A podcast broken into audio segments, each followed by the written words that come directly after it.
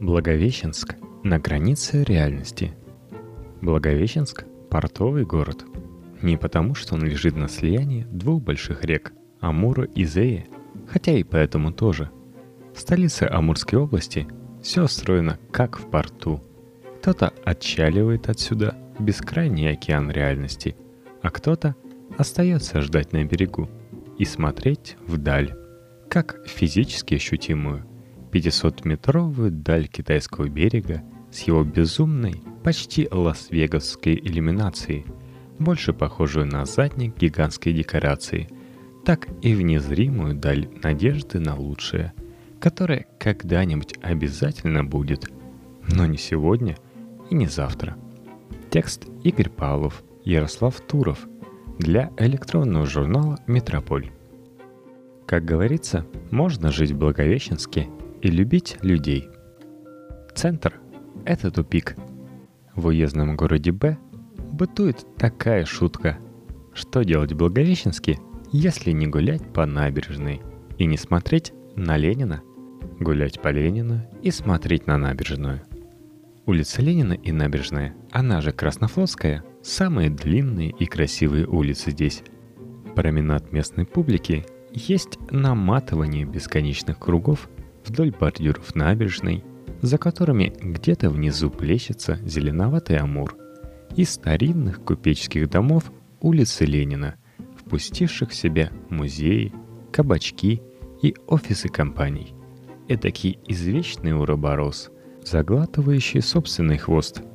Днем здесь царят благочестивая тишь и ходят мамы с колясками, а ночью горланят песни и гогочет подвыпившие мужики – еще достаточно молодые душой, чтобы отправляться в ночь на поиски бесхитростных приключений. Впрочем, после часа ночи и они замолкают, и на Благовещенск опускается непроницаемое одеяло тишины. Бывшая казацкая станица, выстроенная по типу стана древнеримских легионеров. Благовещенск с высоты птичьего полета напоминает то ли страницу из учебника по геометрии, то ли раскладку клавиатуры – все улицы здесь или параллельны, или перпендикулярны Амуру. Возможно, это как-то сказалось на мировоззрении местных жителей, большинству из которых все или параллельно, или перпендикулярно. Улицы нанизаны друг на друга, переплетены, будто против решетки, и у неспешно ползущих по ним машин с пешеходами есть лишь три опции. Прямо, на 90 градусов налево, на 90 градусов направо. Осью этого незамысловатого лабиринта служит 50 лет октября. Улица одним концом упирающаяся в ЖД вокзал, а другим — в Китай. Если ехать по направлению к Поднебесной, из-за горизонта постепенно, как маленький гриб далекого атомного взрыва, вырастает китайское чертово колесо. Издалека оно выглядит настолько большим, что кажется, оно высится на площади Ленина, прямо за спиной Ильича — но это обман зрения. Мираж, какой бывает в море, когда видишь то, что лежит за горизонтом. Географически центр Благовещенска совсем не центр. Это тупик, край русского мира, за которым бурлит, переливаясь огнями, желтый океан. Люди любят ходить на набережную, смотреть на него и удивляться, как быстро растут на той стороне небоскребы и как красиво сверкают они каждый вечер – Каждый из местных боится в душе, что когда-нибудь этот океан выплеснется из берегов, подминая под себя и осколок телевышки, и изломанную громаду общественно-культурного центра, и даже торчащую посреди города, как свечка в торте, гостиницу «Азия», единственный небоскреб по эту сторону Амура. Это похоже на наблюдение за извержением вулкана. Красиво и страшно.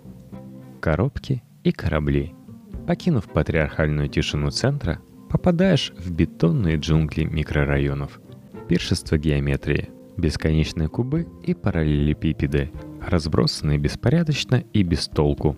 Точно ребенок рассыпал кубики по полу и забыл их убрать.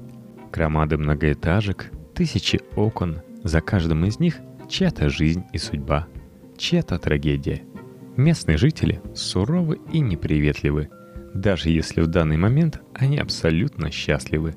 Раньше недры микрорайонов выплескивали на свет орды мелкой шантропы в китайском Андидасе. Теперь же этих реликтов эпохи почти не встретишь во дворах и подъездах. Им на смену пришла молодежь россияне, внешне опрятная, но все такая же пустая и дезориентированная. Как и положено в портовом городе, каждый молодой человек здесь строит себе корабль. Путей только два – Москва и Китай. И поток отплывающих делится ровно пополам. Чей корабль не удался, тот навсегда присоединяется к тем, кто ходит на берег и смотрит на океан. Русский аппендикс. Город раскинулся в стороне от основных магистралей, и мчащиеся из Москвы поезда минуют его. Из Читы отправляясь сразу в Хабаровск и Владивосток. Поэтому некоторые называют город Благой Вести русским аппендиксом. В Благовещенск не приезжают, в него заскакивают, в него заглядывают, в нем прячутся. Это город-тупик, город-порт, город-конец – Отсюда в путь отправляются корабли новой жизни и больших надежд. Сюда прибывают те, кто перебесился и хочет найти покой. Время здесь будто замерло. Выходишь на балкон и вдыхаешь эту тишину. Где-то далеко от трубы ТЭЦ отрываются и ползут по небу клубы белого дыма. И кажется, что здесь не может быть ничего увлекательней, чем следить за их грандиозным парадом. Благовещенск – очень буддийский город. Он воспитывает смирение и успокаивает амбициозных. Здесь невозможна большая политика, большой бизнес или большая журналистика. Здесь могут быть только большая литература и большая философия. В Благовещенске хорошо пишется. Воздух настолько плотный и сочный, что от него можно откусывать куски и долго их пережевывать. Тут не нужно ждать вдохновения – оно само приходит к тебе и остается на ночь. За непрозрачными льдинами окон пишутся великие романы и рождаются грандиозные идеи. Но все это так и остается здесь, погребенное, будто сокровище в гробнице фараона. Сумевшие найти здесь счастье, познали Дао, достигли нирваны.